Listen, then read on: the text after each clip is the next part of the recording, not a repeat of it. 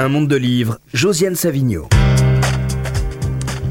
Bonjour et bienvenue dans un monde de livres. Alors, euh, je continue avec mes coups de cœur de la rentrée. Luc Lang, pour Au commencement du septième jour chez Stock. Benoît Dutert, pour Livre pour adultes chez Gallimard, qui est finaliste du Grand Prix du roman de l'Académie française avec Sylvain Prudhomme, qui était ici le mois dernier. Réponse dans quelques heures. C'est toujours désagréable d'être finaliste parce qu'on veut gagner. J'espère que vous allez gagner. et Michel Sard, pour Revenir du silence chez Julliard.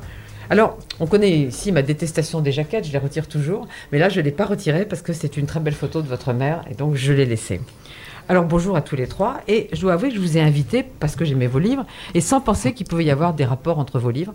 Puis finalement, en les relisant, en préparant l'émission, je me suis dit que chez vous deux, Michel Sard et Benoît Dutert, la figure de la mère était très importante. Chez vous, elle a déterminé l'écriture du livre. Et chez vous deux, Luc Lang et, Michel Sard, il y a des secrets de famille pesants. Et donc, euh, on, va pouvoir, on va pouvoir en parler. Alors, euh, justement, Michel Sard, la mère, vous avez sous-titré votre livre Le récit de génie, c'est-à-dire la parole de votre mère. Mais en fait, vous remontez beaucoup plus loin dans l'histoire de votre famille, puisqu'au début, on est à Salonique en 1917. Votre mère a un an à peu près. Oui, c'est au moment de l'incendie de Salonique, euh, de la, la, ville juive de Salonique, qui était en bois et qui, lors de cet incendie de 1917, a complètement brûlé. Euh, donc euh, ma mère a échappé de justesse et, euh, et, cet incendie de Salonique a été le déclencheur de la décision de la famille d'émigrer. C'est le déclencheur de, de l'exil. Mais cette famille, elle venait d'où? Elle n'était pas de Salonique de toujours? Ben non, elle n'était pas de Salonique de toujours, parce que, bon, c'est une famille juive, on sait que les juifs sont errants, Et donc, euh, cette errance, elle, commence ou elle continue au moment de l'expulsion d'Espagne en 1492, quand les rois catholiques décident de, euh, de confronter leurs juifs au dilemme de se convertir ou partir. Donc, euh, il se trouve que cette branche de la famille euh, a décidé de partir. Ils arrivent donc en 1492 dans l'Empire ottoman, après avoir erré probablement euh, euh, en Italie et dans d'autres endroits. Et là, le sultan les, les accueille et ils vont passer quatre siècles en terre musulmane. Alors, il y a une forme d'adaptation que j'essaye euh, de, d'expliquer, d'éclairer, parce qu'au fond, c'est aussi un, livre sur l'intégration, sur l'adaptation, sur l'assimilation. Et alors, l'adaptation se fait donc dans l'Empire ottoman. Euh, alors, c'était assez compliqué hein, quand ils sont arrivés, parce que ils arrivent avec leur religion. Hein, euh, et donc, il va falloir, euh, bien sûr, euh, conserver cette religion. Ils arrivent avec leur langue, la langue espagnole. Ils vont la conserver pendant quatre siècles. Ils vont continuer à la parler. Et donc, euh, il se trouve confronté à des problèmes tout à fait extraordinaires. J'ai découvert ça dans ma recherche. Par exemple, une, une femme qui avait décidé de partir et non pas de se convertir, mais qui était mariée à un converti, se retrouve dans l'Empire ottoman. Son mari est en Espagne et il s'appelle Miguel de Santa Maria. Elle, elle est restée la même, elle est toujours juive et euh, elle voudrait se, marier avec un, juif qui est, resté juif. Alors qu'est-ce qu'on fait? Est-ce qu'il est toujours mariée avec l'autre? Est-ce qu'elle va être bigame? Alors voilà, c'est des, des, questions comme ça qui vont se poser et que apparemment mon ancêtre, puisque j'ai retrouvé sa trace, qui faisait partie d'un triumvirat, a réussi à arbitrer. C'était des conflits comme ça. Et euh, mais ils ont créé une espèce de jurisprudence qui va durer pendant les, les quatre siècles qu'ils vont passer dans, dans l'Empire ottoman. Mais Michel Sard, vous avez dit que l'incendie les a déterminés à partir.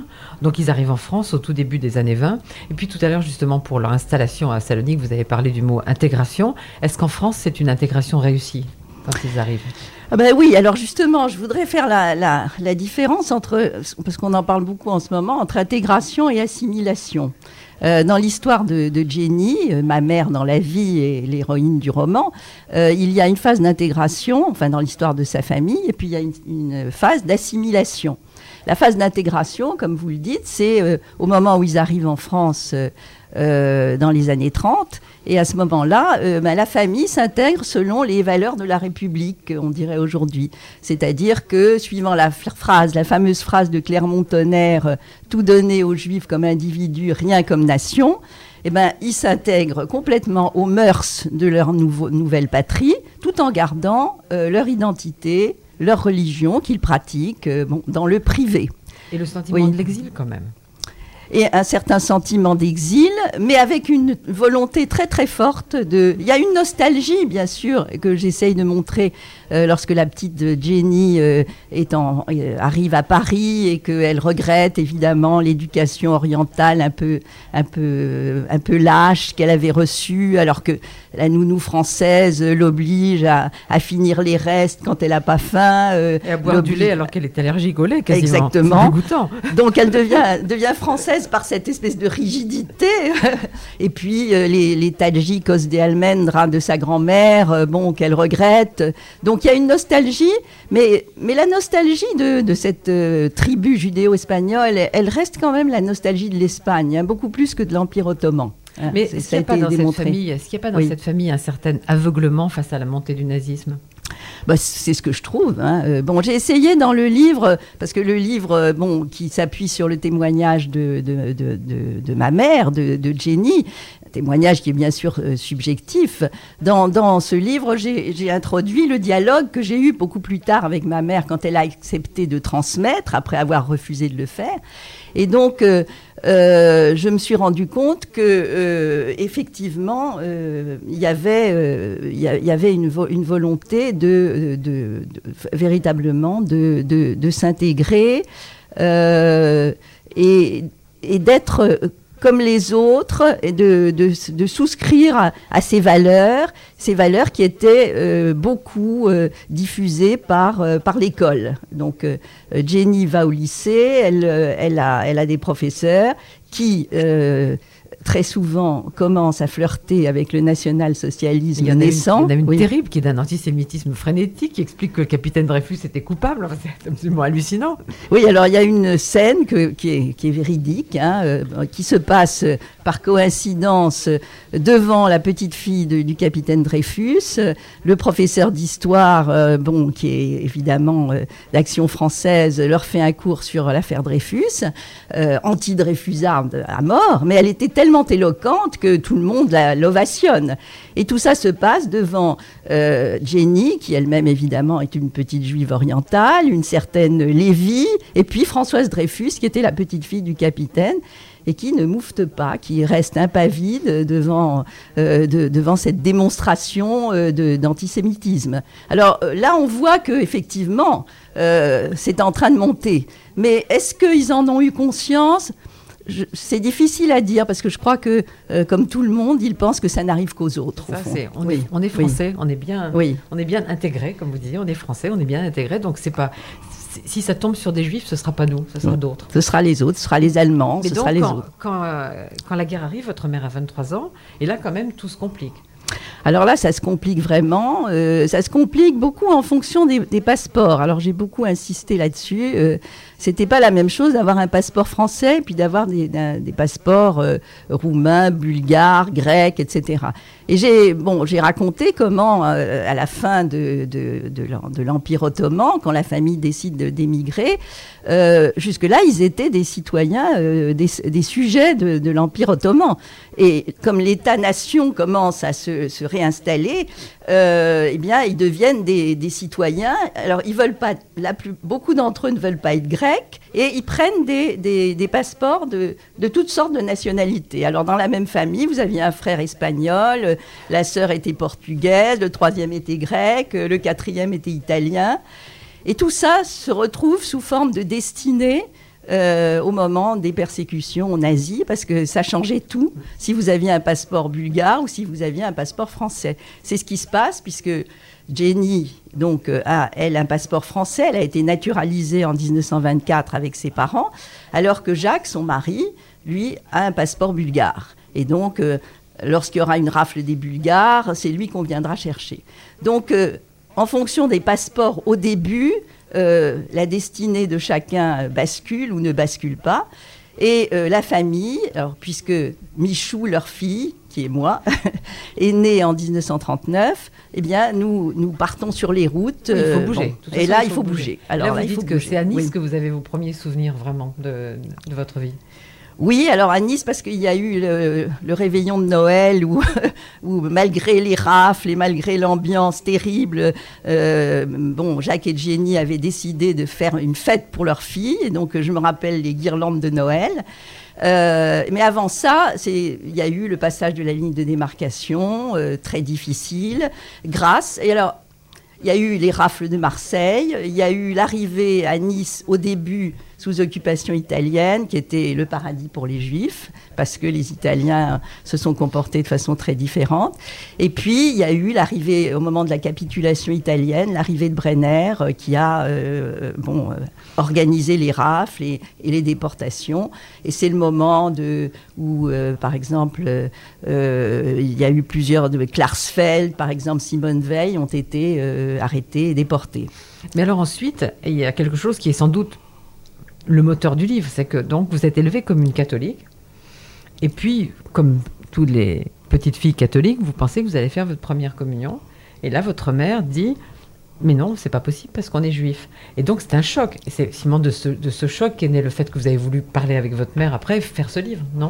Oui, alors c'est ça qui, qui explique le silence. le livre s'appelle Revenir du silence. Ce silence, il nous avait été imposé, il avait été imposé à ma mère, à Jenny, par les circonstances, puisque les Juifs n'avaient pas le droit, évidemment, euh, de, de, révéler leur identité, à moins de, bien sûr, d'être de, d'être arrêtés et déportés.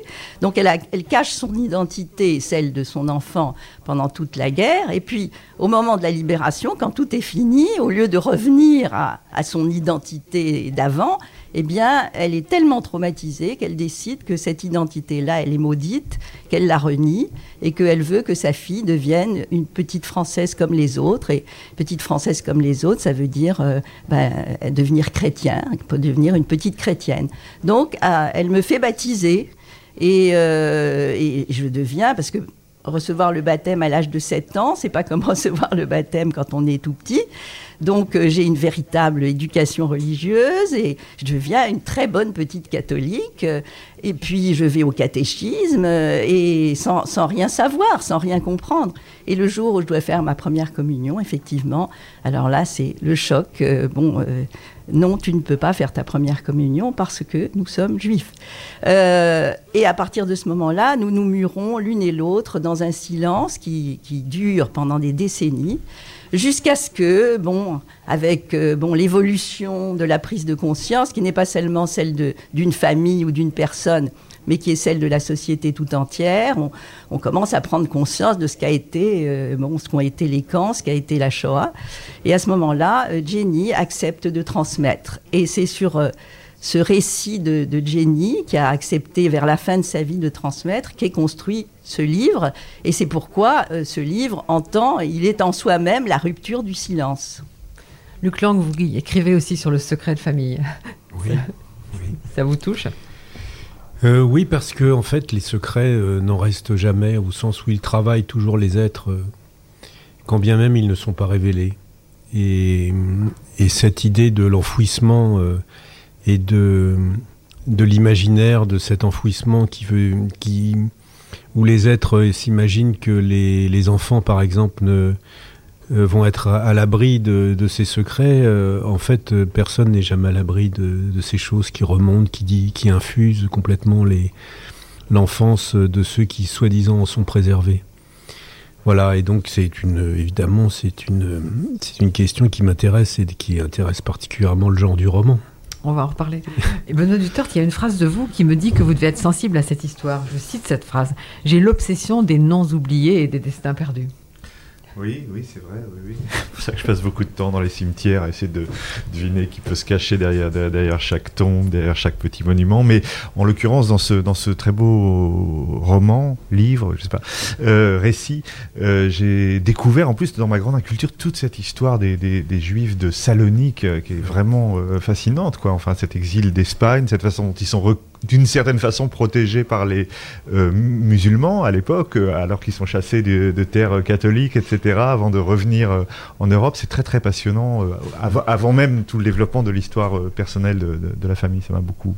Voilà, c'est un monde qui ressurgit. C'est vrai que j'aime bien les mondes qui essayer de faire ressurgir des mondes, oui, des mondes enfouis. Mais là, c'est un monde ouais. très lointain, une très grande histoire. Ouais. Moi, ce sont peut-être plutôt des, des, petites histoires. Mais, mais c'est vrai que j'ai beaucoup aimé que Michel Sard ne, ne, se contente pas, si je peux dire, du récit de génie, mais qu'elle remonte très loin dans, dans l'histoire de la famille. C'était pour faire surgir tout ce continent Thessalonique dont parle Benoît Duterte. C'était important parce qu'il faut, il faut aussi dire, pour ceux qui ne le savent pas, que cette communauté de Salonique a été entièrement exterminée par les nazis en 1943. C'est ça. Il n'en est absolument Brunner, rien, rien resté. Et c'était Brunner qui était là. Brunner, le Exactement, même le même canis. Oui. Et qui a aussi sévi à Drancy à un certain moment. Donc c'est vraiment un monde qui est euh, complètement euh, perdu, complètement éteint. Euh, comme ces mondes que je crois tous les deux, vous, vous a, dont vous avez la nostalgie et que nous cherchons tous d'une certaine manière à faire revivre. Alors Benoît Duteur, je voudrais que vous lisiez la quatrième de couverture de votre livre parce qu'elle est signée de vous et je trouve qu'elle en dit beaucoup. Oui, c'est rare. En fait, je me suis dit, je vais l'écrire moi-même, mais je vais, je vais mettre mes initiales. Au moins, ce sera clair. Ça fera pas texte autopromotionnel. Oui, c'est un texte d'explication de mon livre, de moi. Allez-y. Alors, ce livre est inspiré par la mort de ma mère qui croyait à la joie de vivre. J'y dépeins aussi les transformations d'un village de montagne, quelques vieilles dames extraordinaires et les péripéties d'une jour journaliste dans la société contemporaine. Beaucoup de femmes dans ces histoires, beaucoup de questions sur la naissance et sur le déclin. La disparition de nos proches souligne cette double réalité de l'âge adulte, tandis que nous courons à l'abîme, le monde où nous avons grandi s'efface lui aussi. Ces réflexions traversent un roman très libre, tour à tour comique et mélancolique. L'autobiographie s'y conjugue à l'essai et à la fiction pour cerner notre destin et les joies qui éclairent cette fatalité. Voilà. oh là là, c'est sérieux. Hein c'est du lourd. C'est du, du sérieux.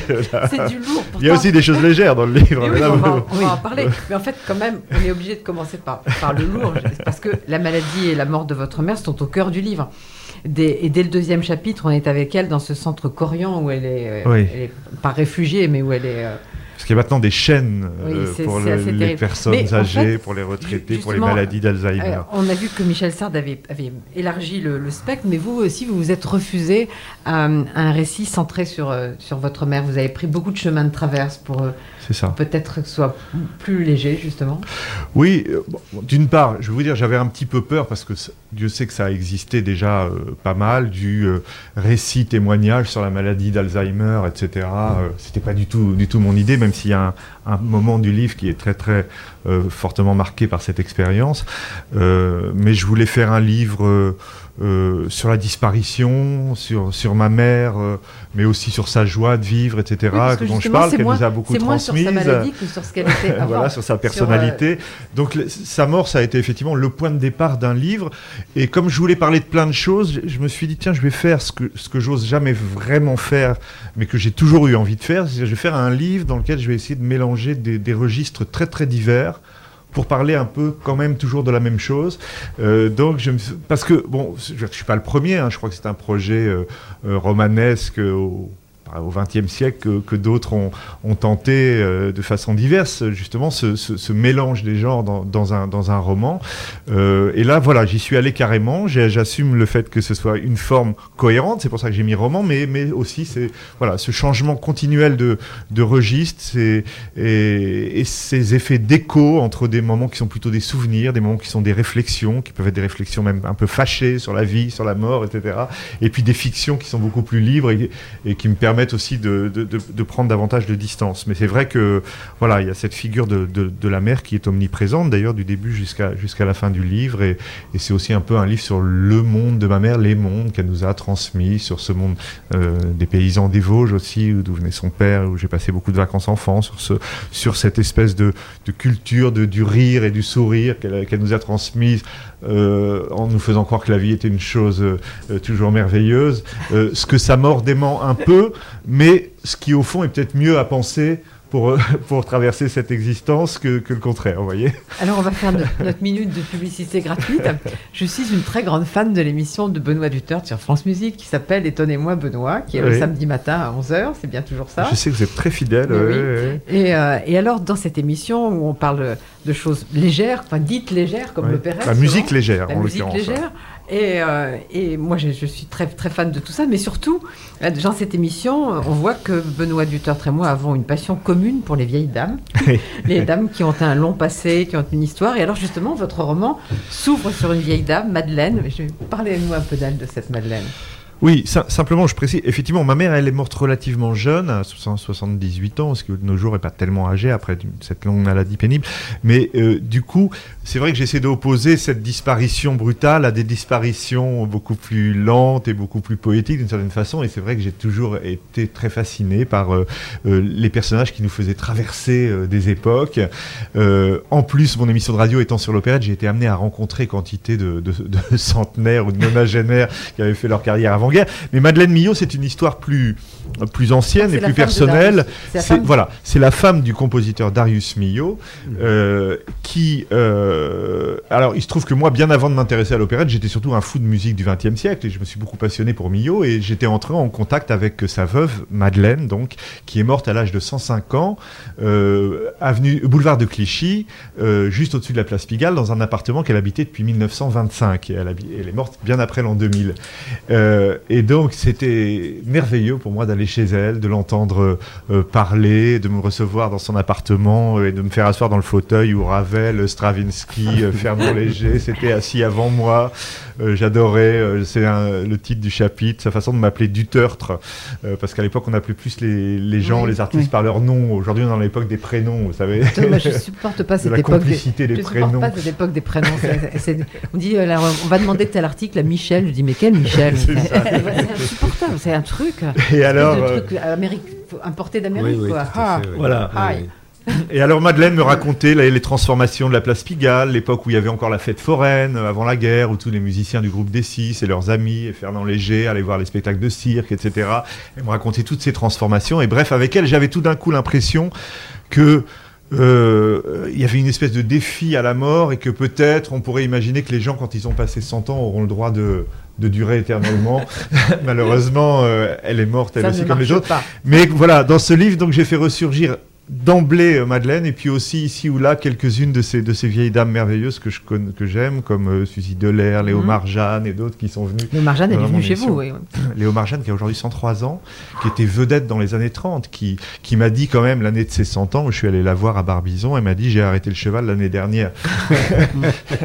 Bon, on a Donc voilà, il y, y a à la fois cette, cette hantise de la disparition, de la mort, cette violence de, notre destin que je, déteste, et en même temps ces, hommages à des, personnages qui semblent défier un petit peu euh, la mort et, l'impossibilité de vivre éternellement, et qui nous font nous-mêmes voyager euh, dans un passé qui nous semble aujourd'hui très lointain, mais qui est en fait encore tout proche à travers ces personnages vivants. Et pourquoi le livre pour adultes? Bah, livre pour adultes. Alors bon, euh, bon, le jeu de mots euh, aurait été facile puisque, euh, comme vous savez, c'était les livres que les, les, enfants n'avaient pas, le droit, de lire, oui. n'avaient pas le droit de lire parce que c'était des livres coquins. Mais en l'occurrence, je crois que c'est le livre que j'ai écrit où il y a le, le, le moins de sexe. Alors, je crois qu'il n'y en a pas du tout. Ah oui, j'en ai pas vraiment vu. hein. Ou alors je me- Donc c'est pas du tout un livre pour adultes dans ce sens-là. Non, c'est le livre pour adultes au sens où j'aurais envie de dire que justement l'âge adulte, non pas au sens légal, mais euh, dans mon expérience, c'est peut-être le moment lié souvent à la disparition de nos proches où on prend vraiment conscience euh, de la fragilité des choses, on prend le- euh, conscience que euh, non seulement ce sont nos proches qui disparaissent, mais que ce sera bien, bientôt ou que ce, c'est ce qui nous attend aussi, et que en même temps c'est tout le monde qui nous a formés, tout le monde dans lequel on a grandi, ce que je disais tout à l'heure, qui lui aussi est en train de disparaître à toute vitesse. Mais justement, c'est un livre sur un monde qui s'efface. Voilà, Ouais. sur un monde qui s'efface, c'est vraiment, vraiment le sujet. D'autant plus que je crois qu'on vit dans une époque euh, qui euh, souvent a pas beaucoup de mémoire, hein, où on est tellement obsédé d'aller vers l'avant, de bouger, de changer, de euh, cette espèce de fuite en avant qui est parfois une façon de foncer dans, dans des murs. Et on oublie que le, que, que le passé, c'est aussi un, un voyage merveilleux que les romanciers, les écrivains, heureusement, peuvent faire continuellement. Alors moi, j'aime beaucoup, j'aime beaucoup l'histoire du fou de musique, qui est comme une sorte de, de nouvelle à, à l'intérieur du livre. Ouais. Et ça se termine très très mal, évidemment. et, c'est très très drôle. Ah, ça, c'est un peu inspiré par mon quartier, parce qu'il y a euh, donc il y, y, a des passages dans le livre, bon, sur, par exemple sur la, disparition de l'agriculture, de montagne, de ces petits villages où je passais mes vacances enfant, mais il y a aussi la transformation de Paris et la touristification de Paris. Euh, et il se trouve que moi, en plus, j'habite île de la Cité, c'est-à-dire au cœur de, ce qui est devenu une espèce d'annexe d'Euro Disney euh, en plein Paris, vous voyez. Il faut déménager. non, c'est très beau par ailleurs, ça a plein d'avantages. Et alors, euh, voilà, la touristification va aussi de pair avec la prolifération des, des, des, musiciens de rue et notamment des faux musiciens parisiens, vous savez, des accordéonistes qui jouent toute la journée la vie en rose sous votre fenêtre, mmh. etc., pour plaire aux touristes japonais ou chinois qui croient que c'est ça, toujours Paris aujourd'hui. Et alors, effectivement, je, dans une des fictions qui ponctuent le livre, j'imagine un type qui, qui veut écrire un grand livre sur la musique et qui a un musicien qui s'installe sous sa fenêtre et qui joue toute la journée le même morceau, la Badin Riedbach, dans un saxophone euh, soprano, qui est un instrument avec un son assez vilain, euh, sauf quand c'est joué par Sidney Bechet, et euh, qui devient complètement fou, qui pète les plombs, etc., à force d'entendre cette musique qui vient toujours se superposer. D'ailleurs, c'est aussi une petite allusion, alors ça vraiment pour les musicologues, au fait que j'ai parlé juste avant de Darius Milhaud, parce que Darius Milhaud, c'était le maître de la polytonalité, vous savez, c'est-à-dire la superposition des musiques qui n'ont rien à voir. et c'est ce qui arrive à, vraiment héros, voilà. Enfin c'est une histoire drôle. ce, qui est, très drôle, c'est que votre héros euh, demande à sa petite amie de, faire taire ce musicien, enfin de faire quelque chose, et finalement, euh, il s'en va, et quand il revient, elle, le, ben, type est en train de jouer, mais dans pour elle, de la petite pour elle, absolument. C'est lui qui se retrouve en bas. c'est lui qui se retrouve en bas. ça se termine très très mal, mais c'est une histoire très drôle. Alors, on va pas pouvoir ici vous suivre partout, à la mer, à la montagne, mais parlez-nous quand même un peu d'être tard. Alors, euh, oui, ça c'est le, c'est important dans le livre parce que, bon, d'abord moi, ma famille est originaire en, grande partie de, Normandie et j'ai passé beaucoup de vacances à, Etretat. Et alors, comme c'est un livre sur la disparition, sur la fuite du temps, c'est vrai que, vous savez, sur, les plages, surtout quand on se retrouve les mêmes familles chaque année depuis la petite enfance, c'est une espèce de, spectacle résumé euh, à la fois euh, un peu effrayant et en même temps poétique de ce, passage du temps, de ce passage des générations. Vous voyez toutes les familles regroupées là sur les galets devant leur petite cabine de bain et les mêmes familles où tout le monde se ressemble un peu dans les familles, ils ont les mêmes gènes, etc. Mais sauf que les générations passent, une génération vient balayer la suivante, ceux qu'on a connus bébés euh, sont maintenant adolescents et puis ceux qu'on a connus adolescents sont maintenant et puis etc. Il y a les vieillards qui vont encore se baigner, qui vont être remplacés. Il y a ce côté mécanique de la machine biologique qui moi m'affole quoi. Et en plus j'écris ça dans un un passage du livre où il y a un peu comme une espèce de révolte après ce passage sur la maladie de ma mère, etc. Mais qu'est-ce que c'est que, que mettre des enfants au monde, si ce n'est les condamner à mort sans leur bah demander leur avis, etc. Bon, voilà, je, réfléchis un peu sur cette question cruelle.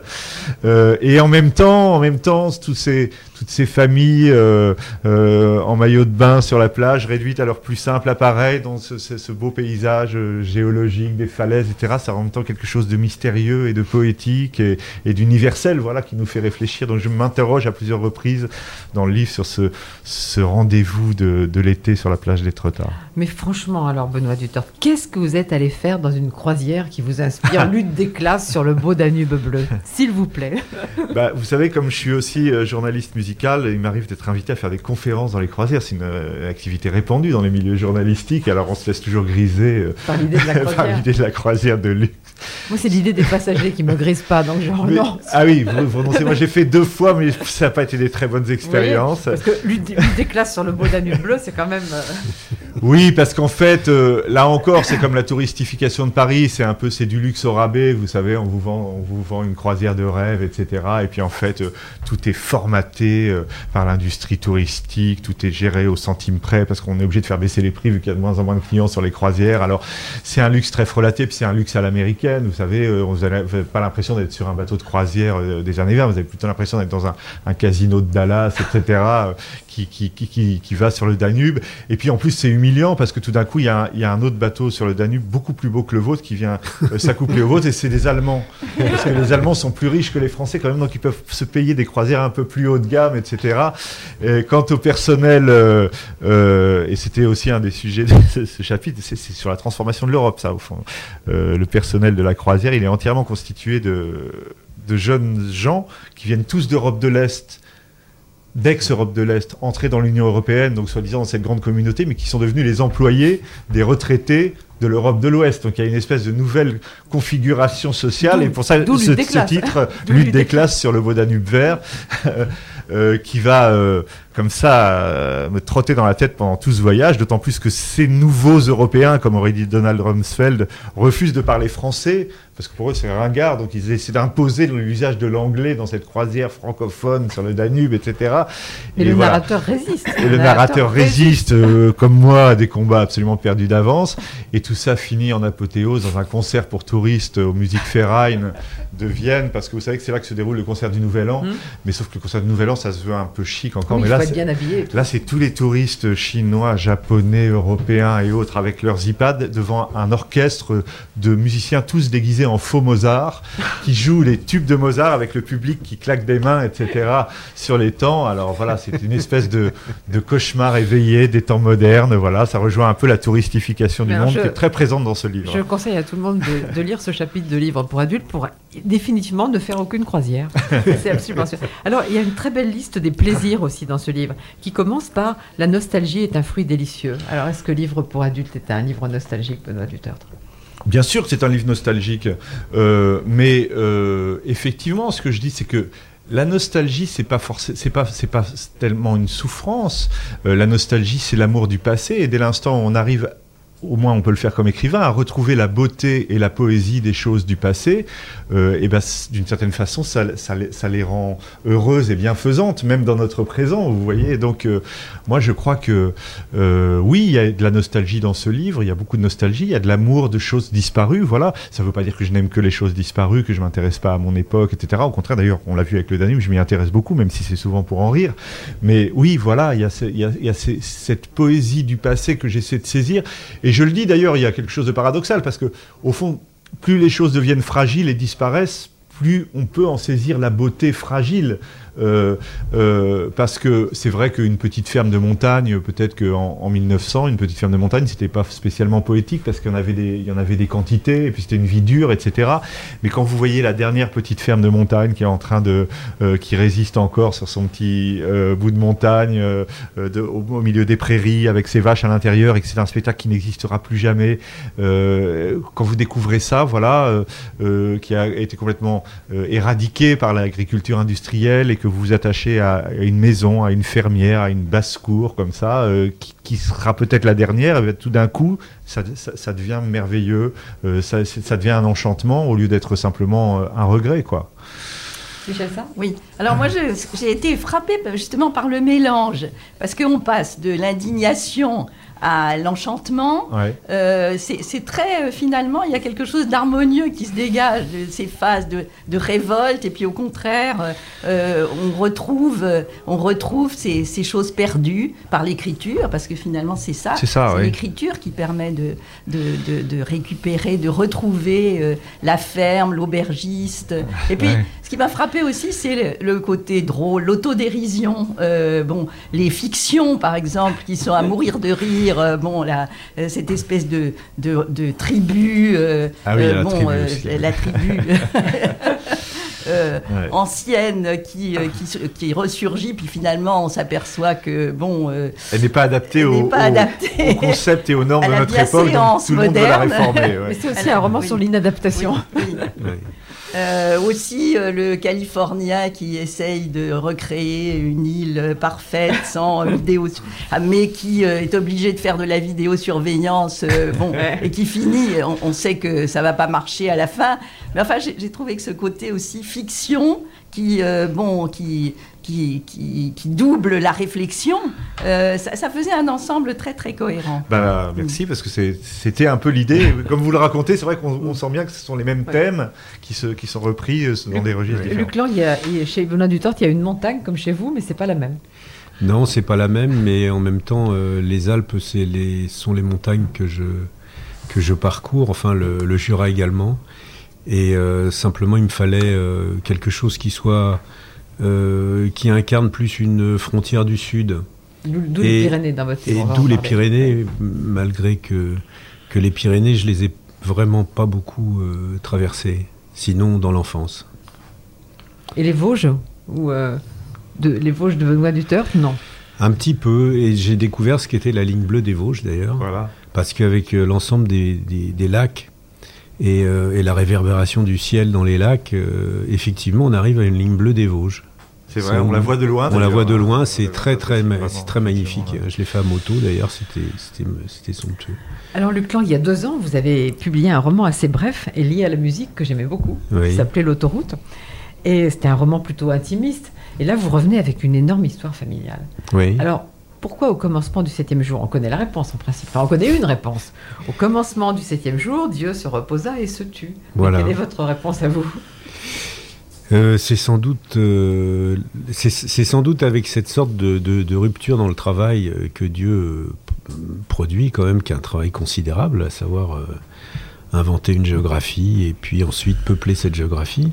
Bah, quand il s'arrête, commence probablement l'histoire des hommes. Enfin, ça inscrit, une, ça inscrit quelque chose comme une temporalité et une temporalité humaine donc. Et c'est un peu ce qui se passe là, en ce sens que euh, le personnage de Thomas euh, a une espèce de vie, euh, semble-t-il, lisse et parfaite, dans une irrésistible ascension professionnelle, ainsi que sa femme, de beaux enfants, enfin, une belle maison. Une famille parfaite. Famille parfaite, quoi. Une vie contemporaine, mais parfaitement accomplie, qui va vers un destin promis, qui est celui de la réussite. Et puis, et puis survient cet accident, cet accident de voiture terrible. Oui, il faut le dire pour les les auditeurs qui n'ont pas encore lu ce livre, en fait, c'est un roman en plusieurs lieux et en plusieurs temps. Et le premier temps, et le premier lieu, c'est un accident dans le silence de la nuit, je dois dire, sur une route euh, où cette voiture n'aurait pas dû se trouver, et pour la femme de Thomas, votre femme. Voilà, la femme de Thomas, Camille, donc.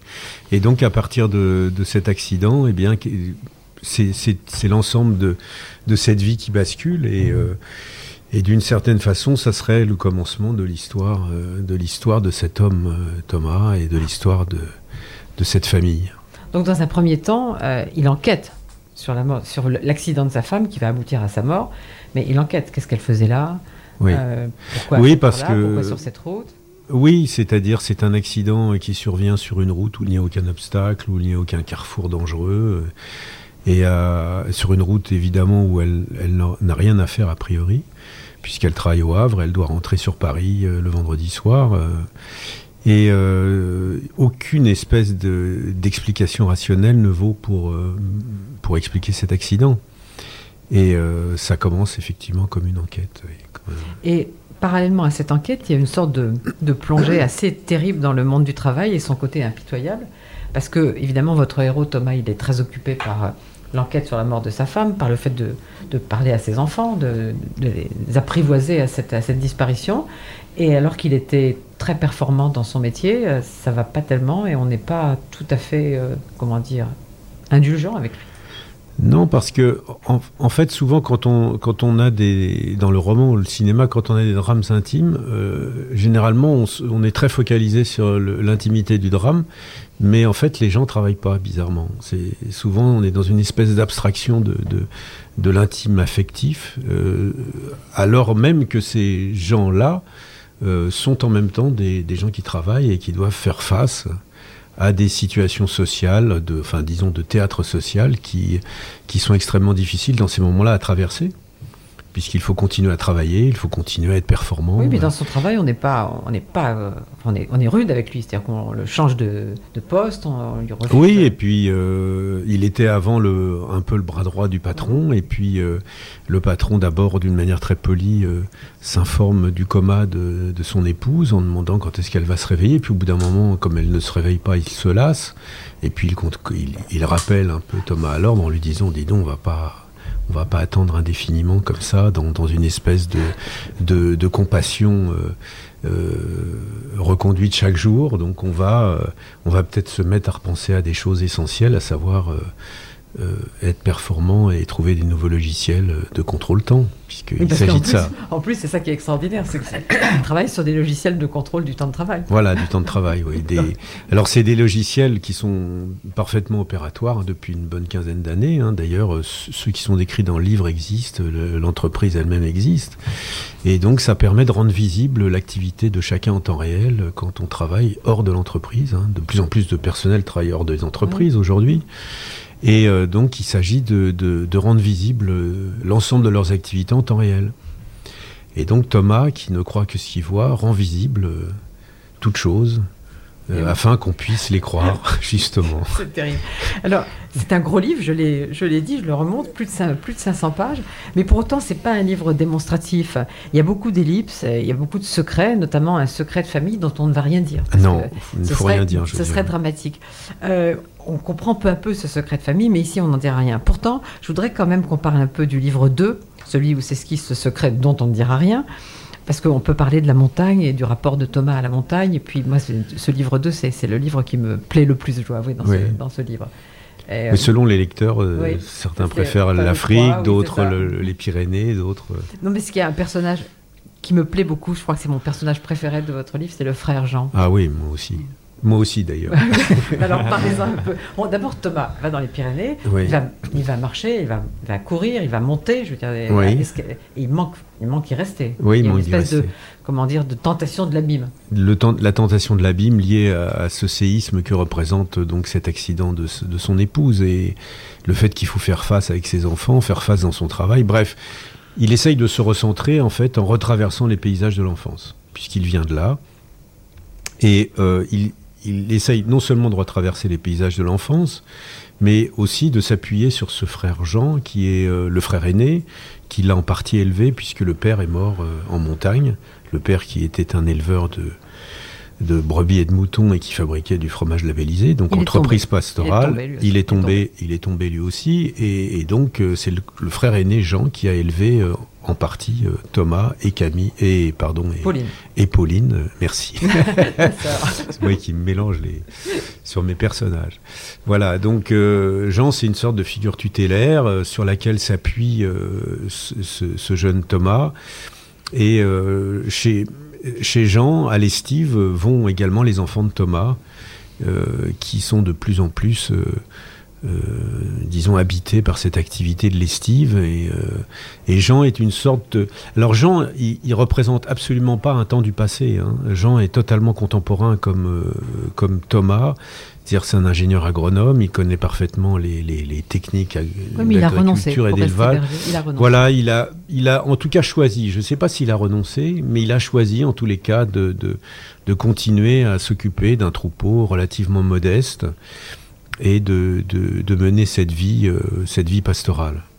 Et il est une espèce de, pour Thomas, il est une espèce de référent, mais en même temps une espèce de d'interrogation parce que il ne comprend pas comment un, un homme aussi brillant que ce, ce frère aîné euh, a pu à ce point euh, rester dans une économie, euh, dans une économie euh, artisanale et pastorale aussi euh, aussi modeste. Lui qui est dans l'expansion euh, planétaire avec ses Avec ses contrôles. avec ses logiciels informatiques, puisque l'informatique c'est un enjeu planétaire. Donc euh, Thomas, il a véritablement le sentiment de faire partie de ces générations du futur qui rendent obsolètes toutes les générations qui précèdent. Et c'est vrai que posséder l'outil technique de l'informatique, c'est effectivement avoir le sentiment d'appartenir à une puissance du devenir, qui est une puissance en plus planétaire. hein. Et vous parliez du choix, mais Thomas, lui, a l'impression que euh, le choix de son frère est un renoncement. Un Le choix de son frère est un renoncement, comme le choix de sa sœur est également un renoncement. de- puisque elle, elle était euh, médecin pédiatre à Bayonne, euh, carrière médicale euh, qui semblait elle aussi euh,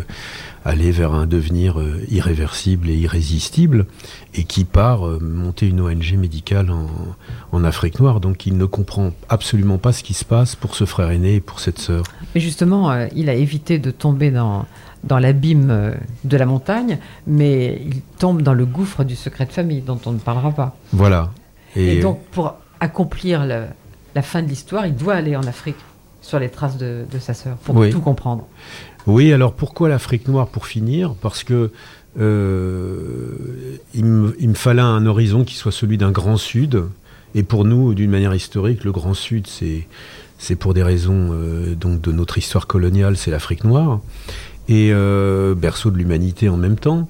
Et fallait que ça soit une figure féminine en fait. Il me semblait que c'était par là que c'était par par cette instance de la féminité que pouvait advenir la vérité une certaine vérité sur, euh, sur l'histoire familiale, et en plus euh, dans des rapports qui n'étaient pas des rapports euh, vrillés, qui n'étaient pas celui d'un homme et d'une femme, mais qui étaient celui d'une sœur et d'un frère. Et donc dans lesquels évidemment la question de la sexualité intervenait fort peu. Et il fallait donc que ça soit chez cette sœur que se résolve d'une certaine façon l'histoire familiale dans cette Afrique noire. Et c'est vrai qu'à ma première lecture, je me suis dit, oh, mais pourquoi il est allé en Afrique On était si bien dans les Pyrénées, et, le, l'affaire s'était déjà dénouée dans les Pyrénées. Oui, en partie, oui. Mais lui, il fallait qu'il ait cette espèce de point d'ordre. Oui, parce que c'est, en fait, il va vers le dépouillement. Il va vers le, il va vers une dimension de l'homme nu qui va peut-être pouvoir, à partir de là, réappréhender complètement son existence. Et euh, l'endroit du dépouillement particulièrement sur notre planète, c'est l'Afrique noire. Mais justement, Luc Lang, est-ce que vous diriez qu'au commencement du septième jour est un récit initiatique d'une certaine manière? Oui, un récit initiatique. en fait, euh, la connotation biblique du, livre est, évidente en ce sens qu'il y a l'apprentissage de... en, fait, Thomas est un homme surarmé, est un homme suradapté, à notre monde contemporain occidental, et il va apprendre finalement le, dépouillement. Et c'est à partir de ce dépouillement, qui trouve son point culminant en Afrique noire, qu'il va pouvoir peut-être donc réinventer euh, l'existence. À suivre alors. À suivre. Vous n'avez pas l'intention de faire un volume 2 vous êtes sur une autre euh, histoire. Volume 2, dites-moi. Vous êtes sur une autre Non, parce que on est dans le. Enfin, c'est c'est un travail de l'ellipse permanente dans ce livre de l'ellipse quant au, quant au moment décisif, en ce sens qu'il me semble qu'il faut mieux que le, lecteur, la lectrice imagine ces moments décisifs plutôt que de les écrire. Et euh, le moment décisif du devenir de, ce livre, il est, euh, il est dans l'imaginaire du lecteur. Mm-hmm. voilà pourquoi euh, ça me semble pas très utile de l'écrire. Et alors vous, le Vosgien, Benoît Duteur, qu'est-ce que vous pensez des Pyrénées? Non, ce que je trouvais très particulièrement réussi, il y a un côté vraiment haletant dans cette lecture. C'est que bien souvent, euh, vous savez, vous avez d'un côté la, vraie littérature, avec une écriture, une réflexion sur le monde, et puis de l'autre côté le polar, où, ça swing, où on a envie de savoir, etc. Et ce que j'aime beaucoup dans ce livre, c'est que c'est de la vraie littérature, il y a une belle écriture qui vous emporte, il y a beaucoup de réflexions.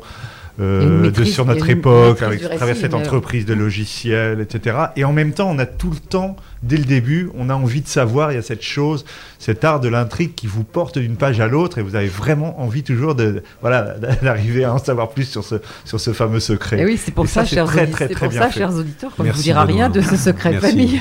on ne vous dira rien de ce secret de famille, mais c'est vrai que un, un roman d'une construction extrêmement subtil et, bien verrouillé. Et puis il y a ce que dit Benoît Duterte, c'est-à-dire on se dit mais, oh, est-ce qu'on va vraiment comprendre? On, avance, on tourne, on dit. on est complètement emporté. Michel Sard, oui. C'est le, mot haletant, moi aussi, c'est ce que j'ai ressenti. On est emporté, on veut, on veut aller de l'avant, on veut savoir. Et c'est vrai que parce que déjà, on veut, déjà, on veut, déjà, on veut, déjà, on veut comprendre pourquoi la femme est morte. Bah, déjà, voilà, surtout, déjà, parce qu'on n'a on a toujours pas vraiment compris. Hmm. Et d'ailleurs, un moment, on sait qu'elle est morte, mais on l'a pas vue mourir.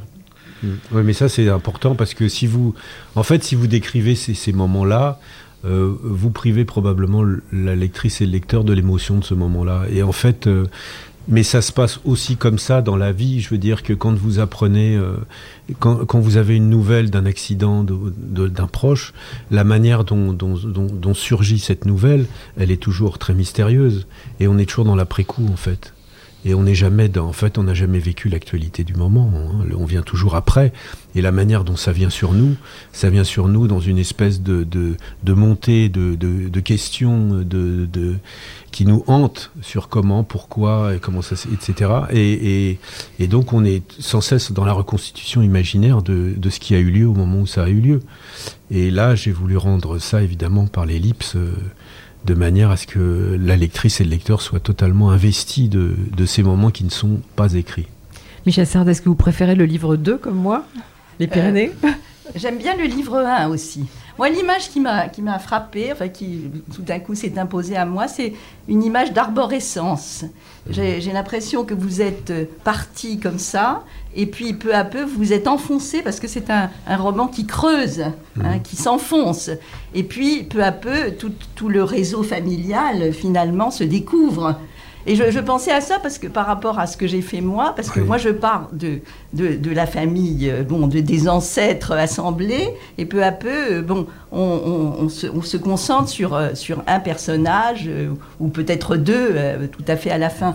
Donc là, vous, vous, vous creusez de plus en plus, et c'est cette image de l'arborescence que je, qui, qui, s'impose. Eh bien, je crois qu'il va falloir qu'on laisse la place au journal. Alors, merci à tous les trois. Et surtout, vous tous qui nous écoutez, ne vous contentez pas d'écouter cette émission. Lisez Revenir du silence de Michel Sartre chez Julliard, Au commencement du septième jour de Luc Lang chez Stock. Vous en avez pour le week-end. hein.